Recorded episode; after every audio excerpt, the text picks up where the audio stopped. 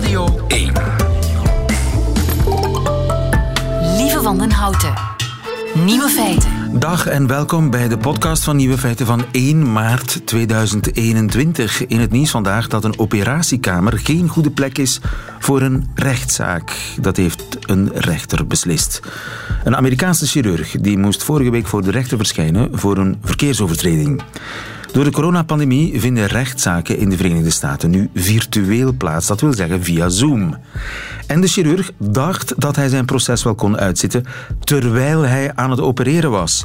Wanneer de rechter de beklaagde in volle chirurgische kledij in een operatiekamer ziet verschijnen, is hij dan ook stom verbaasd. So, unless I'm mistaken, I'm seeing a defendant that's in the middle of an operating room appearing to be actively engaged in providing services to a patient. Is that correct, Mr. Green?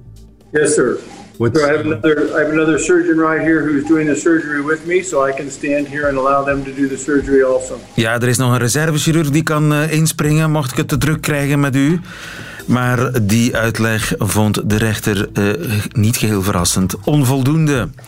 Hij vond het onverantwoord dat de chirurg afgeleid zou zijn tijdens een eh, operatie, waarop hij het proces naar een latere datum verplaatste. Dit eh, lijkt rare fictie, het is de werkelijkheid. De andere nieuwe feiten vandaag. Er zijn mensen die de neiging voelen om alles wat schattig is pijn te doen. 60% heeft dat. Wereldleiders in het recente verleden deden vaak een beroep op astrologie. Tinderkoppels zijn even tevreden als koppels die per toeval zijn ontstaan. Alex Visorek blikt terug op de carrière van Daft Punk. En de nieuwe feiten van Eva Moeraert hoort u in haar middagjournaal. Veel plezier. Radio 1. Nieuwe feiten. Anonieme mails die gooi ik meestal in de vuilbak, maar deze vond ik toch interessant. Komt van een mevrouw die ja, anoniem wil blijven, maar die ik voor het gemak eh, Kaat ga noemen. En Kaat schrijft: Ik ben totaal geen sadiste.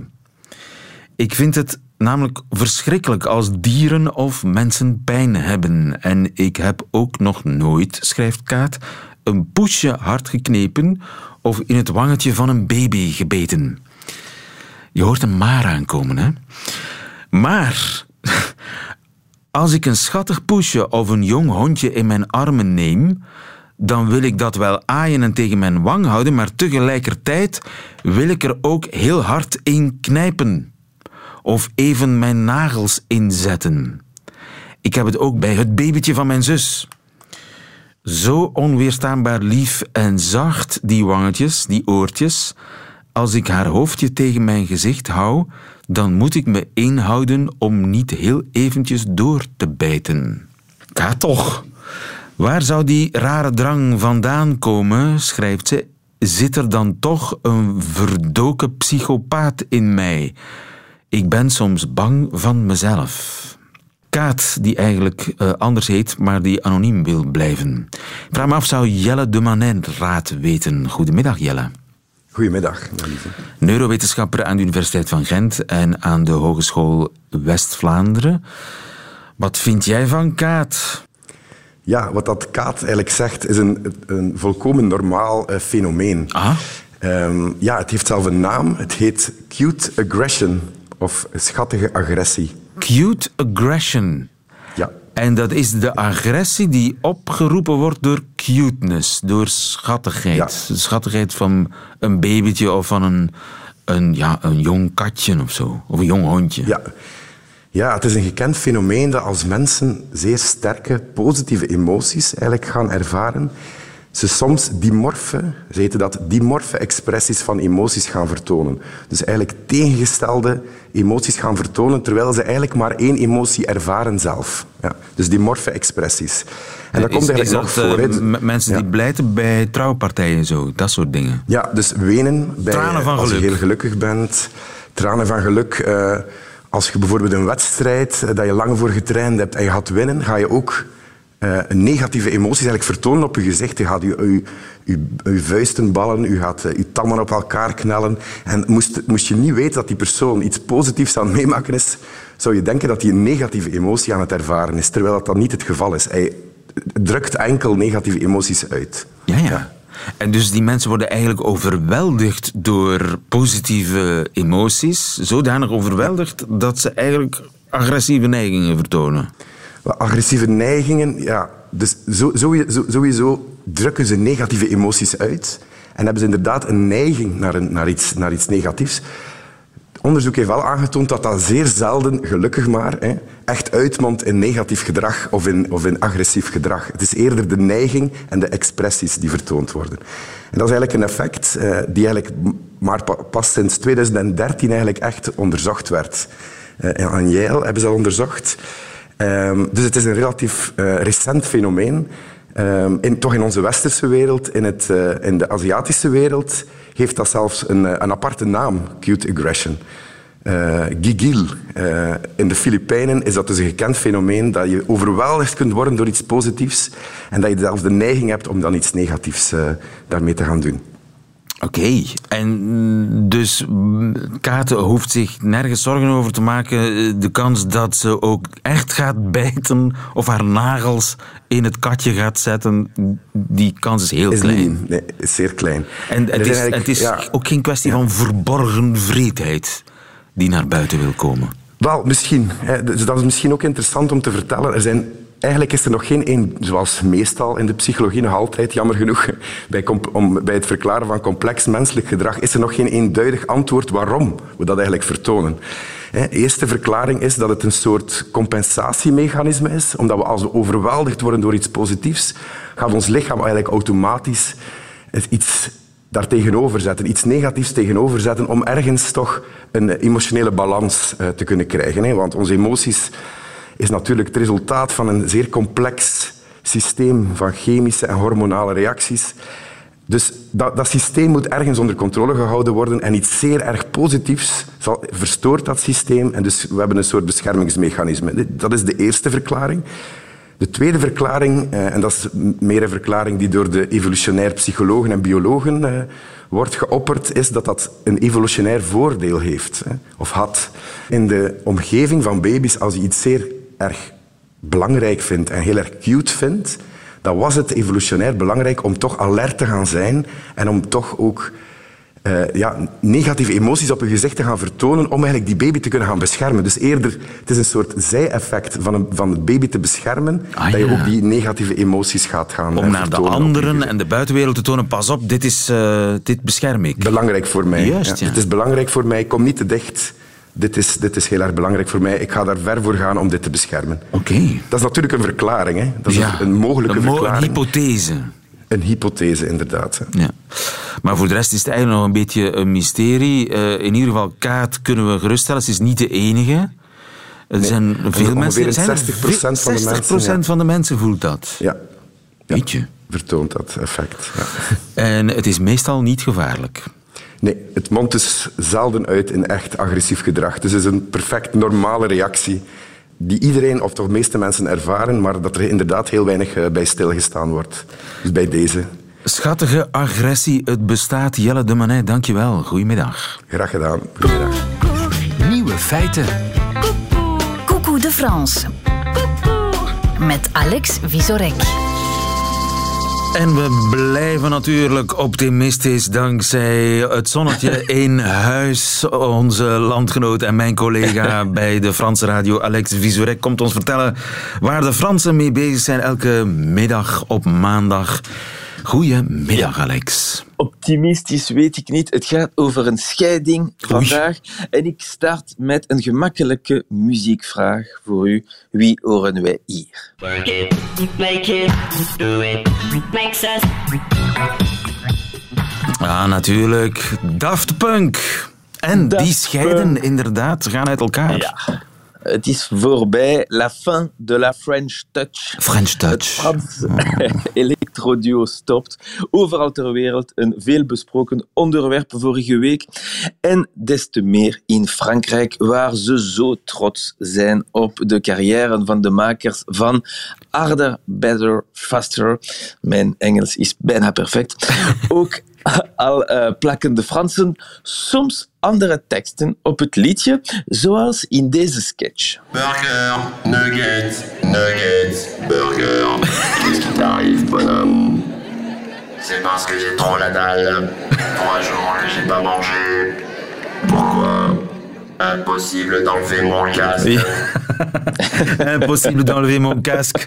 En honger, honger dat ik heb, want ik, die helm zit in de weg. Vandaar Ja. eh, burger, nugget, nugget, burger. Ja, een comedian eh, verkleed als eh, de gasten van Daft Punk. Dus, eh, omdat hij zijn helm al drie dagen niet met, mee kon eten. Eh, die robothelmen die zijn natuurlijk het kenmerk van Daft Punk. Ze droegen ze altijd, wat wel voor een paradox zorgde.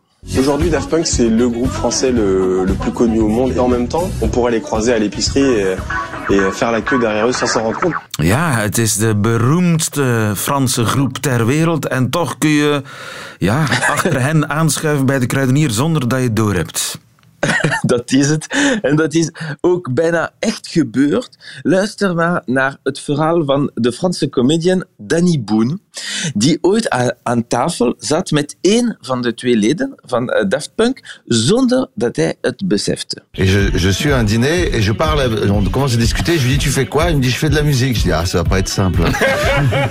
C'est parfait, c'est parfait ça. Je dis, C'est pas quand, facile. il- quand il, quand il a quitté la table, qui est allé au vestiaire et remis son casque, j'ai dit c'est lui Aan tafel vroeg deze meneer eh, aan iemand van Daft Punk: eh, Wat doe je in het leven? Ik ben met muziek bezig. Oei, dat is, dat is ingewikkeld. Dat zal niet gemakkelijk zijn. Dat is het verhaal dus. Eh, en dan lacht de presentator pas eh, als hij zijn helm terug aandeed. Heb je hem erkend misschien. Maar de Fransen weten wel dat Daft Punk niet altijd met helmen eh, heeft opgetreden. Het is pas een paar jaar na hun debuut dat Thomas Bangalter en Guy Manuel de Omen Christo, zo weten ze eigenlijk, hun gezichten begonnen te verstoppen. Dus als je oud genoeg bent, eh, heb je Daft Punk zonder helmen aan het werk gezien. En toen gaven ze ook interviews.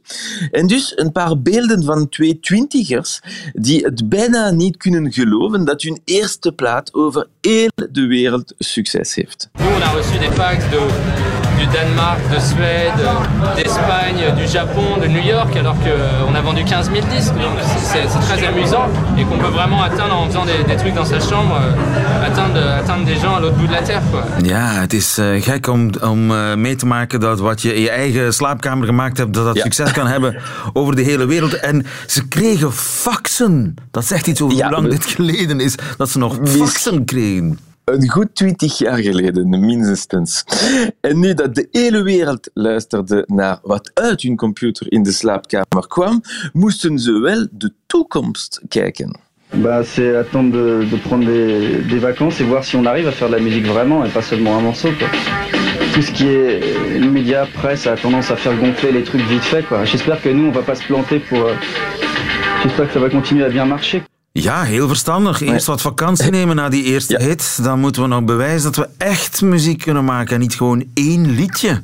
Hopelijk En- lukt dat, zei hij. Heel Ja, bescheiden. we kunnen, we kunnen ja, ja, heel bescheiden. Te bescheiden, eh, dat zou je twijfelen of ze echt Frans zijn. en voor hun groepsnaam laten ze zich inspireren door een Britse krant die hun beschrijft als idiot punk music, in het Engels Daft Punky Trash. En zo komt er een beslissing die hun carrière zal veranderen. Les Daft Punk trouvent la célébrité ridicule. Ils décident, un peu sur un coup de tête, de ne plus montrer leur tête, justement. Dans leur premier shoot pour les Arocs, leur manager Pedro Winter a couru dans une boutique de farce et attrape pour choper un masque à 10 francs. Ja, vlak voor hun eerste optreden in een, een groot Frans televisieprogramma. De, of de eerste fotoshoot, inderdaad. eh, moest de manager plotseling naar de feestwinkel lopen. Ja, dat is het, om twee maskers te kopen. Maar ondertussen zijn ze absolute meesters in communicatie geworden. Of meester in non-communicatie, want Daft Punk was een beetje de meest COVID-friendly band ter wereld. Ze droegen altijd maskers, maakten muziek in hun eigen kamer, traden amper op en hadden geen sociale contacten met de journalisten. En dat frustreerde die journalisten wel eens. Eh, weet je nog, toen ze met hun helmen op hun Grammy Award kwamen halen. Uh, het gerucht uh, deed toen de ronde dat ze misschien wel niet de echte Daft Punk waren. Ze traden op met Pharrell Williams en Stevie Wonder. En een Franse filmjournalist vond dat schandalig. Essayez, je sais pas, un moment peut-être d'enlever vos masques. C'est limite, si je puis me permettre. Alors ne venez pas, si vous venez, jouer un peu le jeu quand il y a Stevie Wonder qui est un génie, un maître absolu. Voilà, on se, par manque de respect, c'est compliqué quand même de, de, rester en tenue un peu, un peu ja. robot. Hoe onrespectvol is het om met Stevie Wonder op te treden met een helm op? Ja, en dat zorgde voor veel hilariteit. Stevie Wonder, il sait pas s'il a les masques ou pas. Il n'arrive pas ses lunettes, hein, Stevie Wonder. Ja, hij, zou het toch niet geweten hebben, inderdaad. En hij draagt altijd zijn brillen op en hij, hij doet ze nooit af.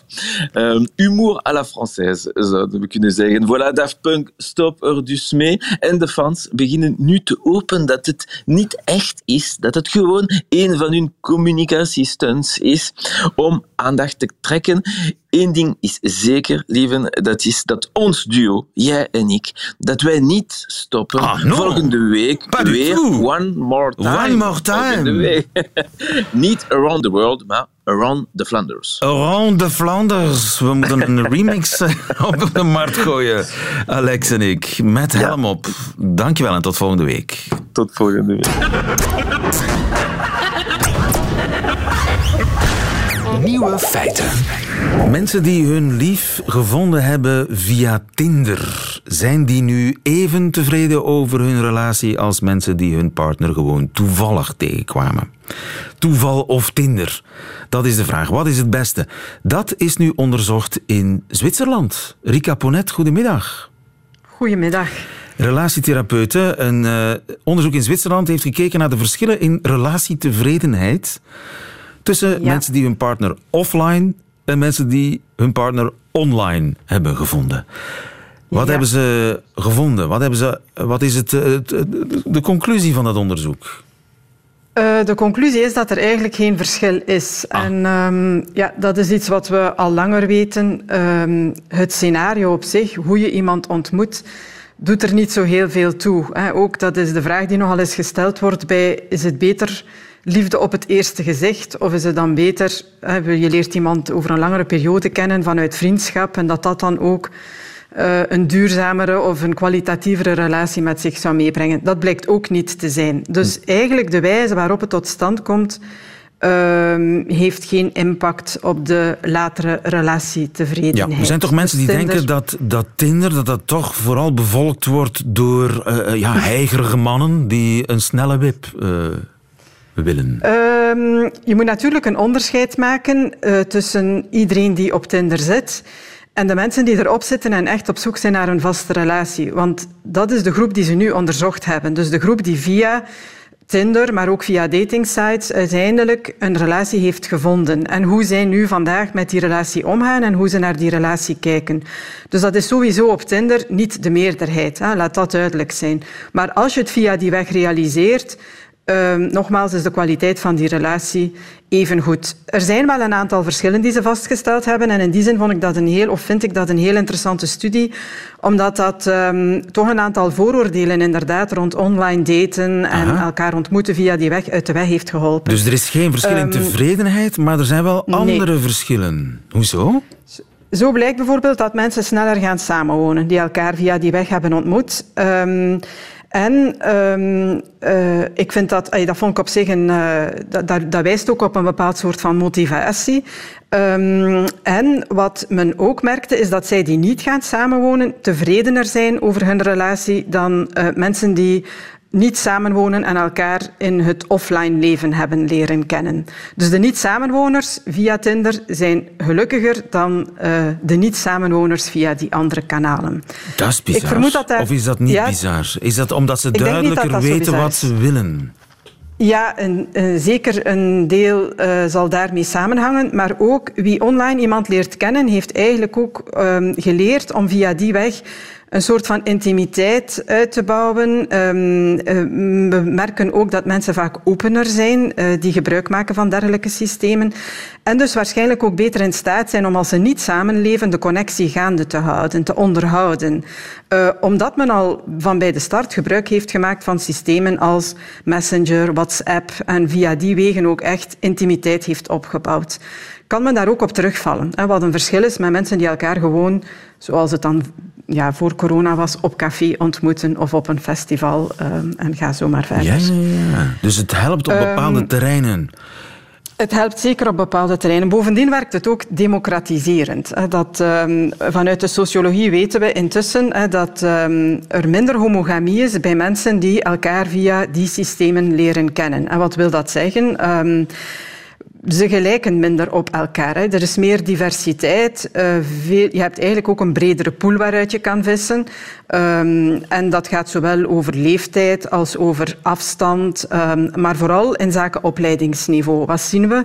Dat er veel meer koppels zijn waarin dat er, of waarbij dat er een verschillend opleidingsniveau is, die elkaar via die online systemen hebben ontmoet dan, uh, dan via de offline systemen. Juist, ja, dus minder mensen uit dezelfde buurt, minder collega's die koppels worden. Het is diverser, ja. Misschien zelfs uh, raciaal diverser, wie weet. Ook, ja, dat heeft men, uh, heeft men ook vastgesteld. In Amerika en zo uh, ziet men effectief ook ja. dat, dat, dat dat klopt. Je moet hem wel en kunnen laatste, afzetten, hè, maar, natuurlijk. Als ja, je eenmaal een relatie hebt, moet je hem wel kunnen afzetten, de app. Want dat merkte men wel, dat um, als het dan minder ging, dat zij sneller opnieuw op de relatiemarkt terechtkomen. En dat blijkt ook uit ander onderzoek. Um, als je daar natuurlijk een tijdje actief bent op geweest, heb je ook het gevoel van um, de mogelijkheden zijn onbeperkt. Dat is ook zo. Er is een enorm aanbod aan contactmogelijkheden. Begin je dan met iemand en leidt het dan toch niet op korte termijn tot iets wat jou bevredigt, dan zien we dat mensen uh, sneller ook afhaken en opnieuw beginnen online. Dus opnieuw contact gaan zoeken. Nu, ik denk dat dat ook een beetje in de lijn ligt van uh, wat we al een hele tijd in Amerika vaststellen. Relaties vandaag kennen vandaag toch een stuk een ander verloop. Uh, heel vaak zien we dat in de datingfase um, er nog niet echt sprake is van een exclusief engagement. Mensen gaan wel naar bed met elkaar, hebben seks, uh, spreken regelmatig af. Maar zolang het niet expliciet uitgesproken is, ik engageer mij in een vaste relatie met jou, Um, heb je eigenlijk de onuitgesproken vrijheid van ook nog andere mensen te zien, online actief te zijn, uh, te serieel daten, zoals we dat noemen, naast elkaar een aantal mensen te leren kennen, ook op intiem vlak. Hè. Dus dat is duidelijk aan het veranderen. En we zien dat dat ook hier toeneemt, zeker bij jongere generaties. Um, ja, waar men uh, naast elkaar soms wel een aantal contacten heeft lopen. En als er dan eentje is dat echt goed evolueert, men dan pas op dat moment uh, een exclusieve relatie start. Ja, en dat uh, begint mainstream te worden, net als de Tinder-huwelijken zelf. Die ja. worden minder en minder een zeldzaamheid, dat wordt heel gewoon. Uh, ja, we kunnen er niet omheen. En corona heeft dat ook een enorme boost gegeven. Um, Vandaag is dat bijna de enige weg uh, uh, langs waar mensen nog contacten kunnen leggen. Hè. In het gewone leven gebeurt het moeilijk, op straat gebeurt het moeilijk, ook met al die mondmaskers op. Dus er wordt enorm veel online contact gezocht, um, uitgebouwd en dan uiteindelijk natuurlijk ook afgesproken in het echt. Maar uh, het heeft een enorme boost gegeven ja. aan die systemen. En ja. tot grote tevredenheid van de meeste Tinder-koppels blijkt. Dankjewel, Rika Ponet. Graag gedaan. Nieuwe feiten. Heeft u ooit een belangrijke beslissing genomen op basis van een horoscoop? Wel, het zou mij eerlijk gezegd niet verbazen, want uit een nieuwe enquête blijkt dat de helft van de Britten ooit een belangrijke financiële beslissing heeft laten afhangen van de stand van de sterren. Mark Reinebo, goedemiddag. Goedemiddag. Journalist bij de Standaard en historicus van geboorte. Ja. Uh, ze zijn in goed gezelschap, hè, die Britten. Want uh, jij hebt waarschijnlijk ook de serie over de Reagans gevolgd op Canvas. Voor mij was het nieuw, maar het was kennelijk al langer geweten dat ook Ronald Reagan, toen hij president van Amerika was, vaak naar de sterren keek. Ja, Althans, hij had daar iemand voor die voor hem naar de sterren keek en hij liet zich informeren. Maar dat was, een, uh, het was niet eens een publiek geheim. Die, uh, Reagan deed een beroep op een bekende astrologe in die tijd. we spreken nu over het jaar 1980. want astrologie, wij vinden dat nu een beetje raar en onwetenschappelijk en zo. Maar astrologie is heel lang een, laten we zeggen, aanvaarde ja, component geweest in, in de samenleving. Uh, zelfs vandaag zie je nog horoscopen staan uh, bij ons in allerlei bladen. Ja, maar dat is toch entertainment, hè? Het laatste nieuws. Ja, het, het, is altijd op de grens tussen van het zou eens moeten waar zijn. Ja. En je, je merkt dat heel vaak politici die ja, een beslissing moeten nemen waarvan ze niet helemaal zeker zijn, waarbij het altijd kantje boordje is, worden dan een beetje onzeker. En ja, dan komen ze misschien in de verleiding van een astroloog te raadplegen. En dat was het geval met Ronald Reagan, die via zijn vrouw eigenlijk, uh, Nancy uh, Davis heette ze, uh, Nancy Reagan, die zeer invloedrijk was, een astrologe had leren kennen, Joan Quigley, die eigenlijk ja, quasi permanent in het Witte Huis toen in dienst is gekomen. De aanleiding was de moordaanslag op Reagan in 1981 door John Hinckley, die iets wou bewijzen over Jodie Foster. Enfin, en Nancy was daar zo door gegrepen dat ze dacht, dit moet voorspelbaar zijn, dit hadden we moeten voorkomen, die aanslag. Uh, maar ja, hoe kan je dat weten? En uiteindelijk dachten ze, voilà, een astroloog kan dat voorspellen, wat gevaarlijke dagen zijn en welke niet. En zo is uh, Joan Quigley uh, ja, zich meer en meer gaan bemoeien, of althans heeft een invloed gekregen op allerlei politieke beslissingen. Ehm, wanneer Reagan de deur uit mocht, bij wijze van spreken, met zo'n kalender waarin het rood op stond, niet buiten komen in het geel van hmm, kijk toch maar uit en het groen, dat is oké. Dat waren dan gunstige dagen, uh, veilige dagen, ook gunstige dagen om een politieke beslissing te nemen. Uh, en uiteindelijk is dat ook haar ondergang geworden in die zin dat uh, binnen het Witte Huis dan een opstandje is gekomen tegen haar invloed. dat was de stafchef van Reagan die dat georganiseerd heeft. Maar toch, je ziet dat die jarenlang een betekenis heeft gehad in het beleid van Reagan. Joan Quigley en ze besliste over de agenda, maar toch ook over echt strategie. I uh, picked a time on the day they left that was an excellent time for what I, what we wanted to accomplish, and I also uh, changed their evil empire attitude by briefing them on Gorbachev's horoscope. By the time we were working on the uh, uh Washington summit, she was calling me two and three times a day. Ja, drukke dagen voor Joan uh, Quigley.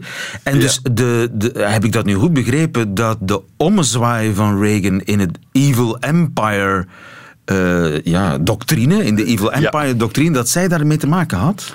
Ja, Reagan was een havik. Heel uh, agressief tegenover de Sovjet-Unie die toen nog bestond. En zij zou daar een uh, rol in gespeeld hebben om zijn houding en de houding van de Verenigde Staten te matigen. Maar ze zegt het ook in het fragment. Zij heeft de timing bepaald. Of althans, suggesties gedaan welke de juiste timing was. Nu, opvallend is ook dit telefoongesprek tussen François Mitterrand, toen president van Frankrijk, en een astrologe. En je hoort hem vragen wat de beste dag zou zijn. Zondag, maandag of dinsdag. Quel est selon vous le meilleur jour euh, pour ça euh, dans, dans, dans, dans, les jours qui viennent, là dimanche, lundi, euh, mardi. Eh bien, il faudrait que je regarde cela, parce que je ne peux pas vous le dire à brûle pour point comme oui, ça. Vous voulez voir Oui, bien sûr, dimanche, lundi, mardi, euh, dans ces 3-4 jours qui viennent. C'est ça. Ja, dat is toch wel uh, revelerend, dit gesprek tussen een ja. president en uh, een astrologe. Dimanche, ja. lundi, maar die moet eens kijken wat het beste zou zijn. Het is echt zijn stem, hè?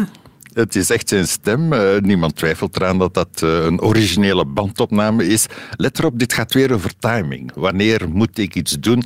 In dit geval een toespraak houden, een publieke toespraak. Dat ging over de Golfoorlog toen Irak was, uh, was binnengevallen in Kuwait en, en daar een statement moest over gemaakt worden.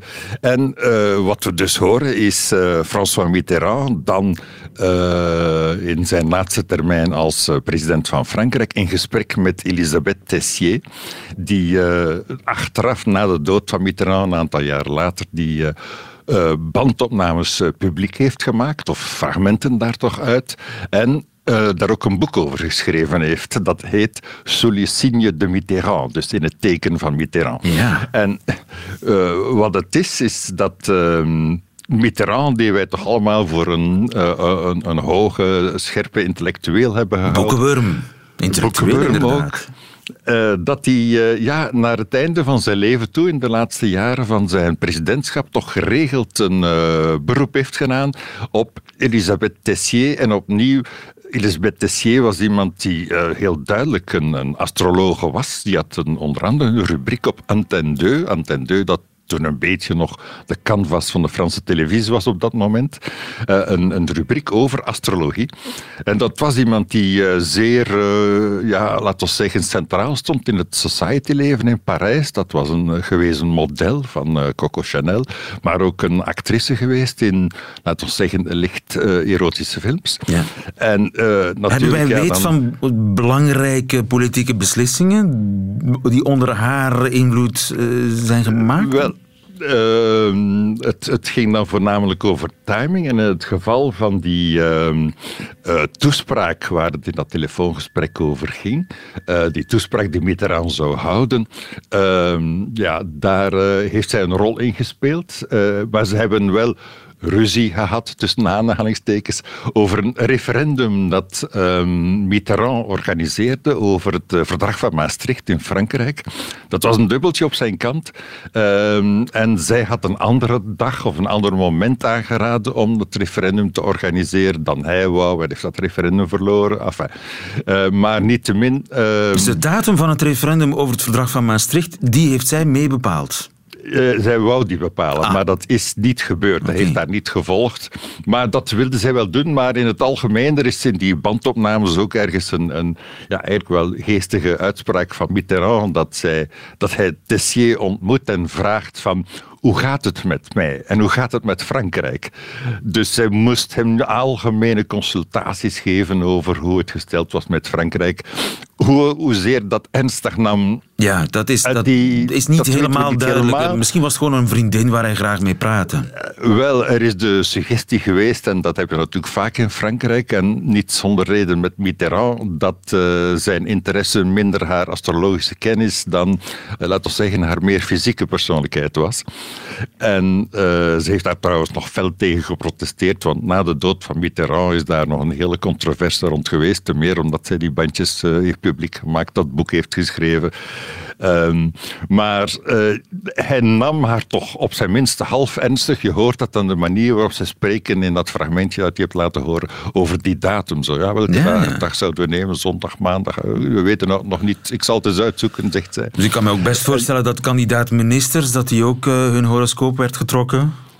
Eh, dat is allemaal mogelijk. Er is trouwens geen, eh, zou ik zeggen, uitzondering in Frankrijk. Daar komt het wel vaker voor. Dat eh, Vincent Auriol, is wel een oudere president, deed dat ook. Charles de Gaulle had ook een astroloog in zijn omgeving. Eh, allerlei politici eh, die dat wel eens doen. En het gaat altijd over situaties waarin iets heel delicaat is. Hè, je, waar het altijd kantje bootje is. En dat men dan ja, die onzekerheid tracht op te lossen door daar een astroloog, een pseudo-wetenschappelijke eh, laten we zeggen, een scheiding te gaan inmaken. En als de wetenschap niet helpt, dan moet de pseudowetenschap maar helpen. Ja, zelfs in het geval van ja, iconen van de geschiedenis, Charles de Gaulle, eh, François Mitterrand, Ronald Reagan, zelfs die eh, eh, heren van dat formaat, die eh, hadden oor naar de horoscoop mevrouwen. Ja, en eh, of meneren. Dankjewel, Mark Reinebo. Goedemiddag. Nieuwe feiten.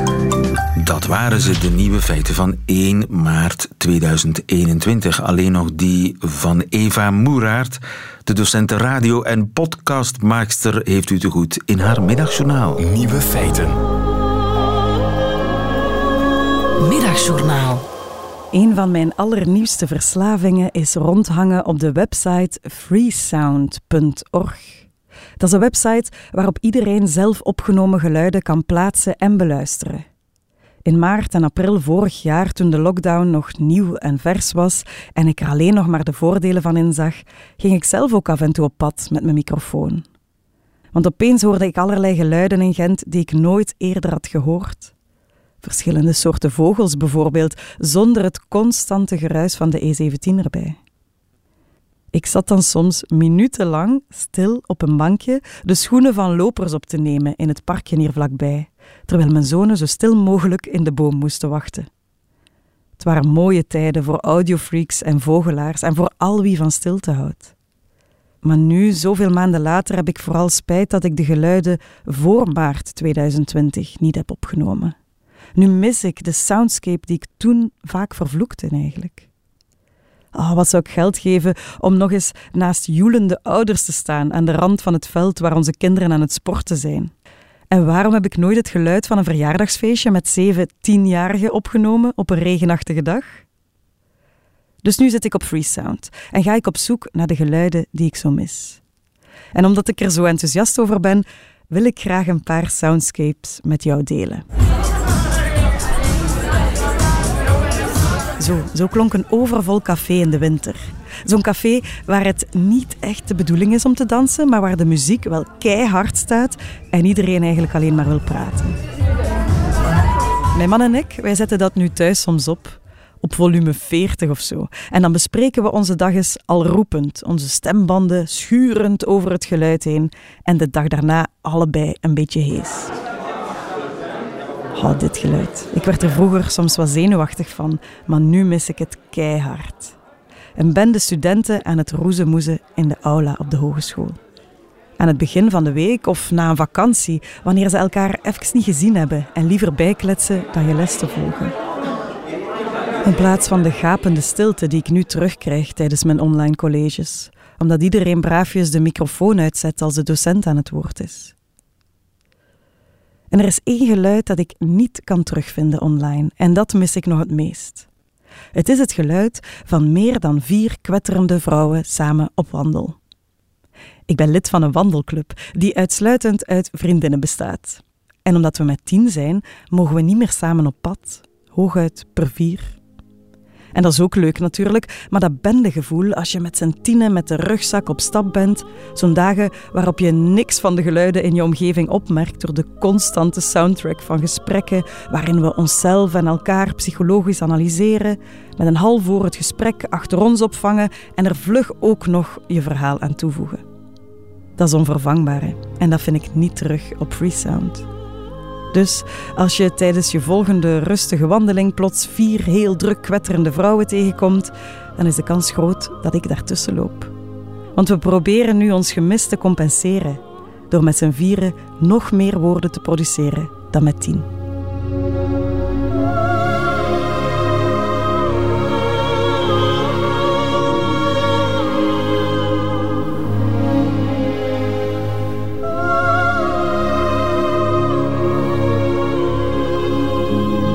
Middagjournaal met Eva Moeraert. Einde van deze podcast. Hoort u liever de volledige uitzending van Nieuwe Feiten? Dat kan natuurlijk via onze site of via onze app. Daar vindt u overigens nog veel meer Radio 1 podcasts. Tot een volgende keer.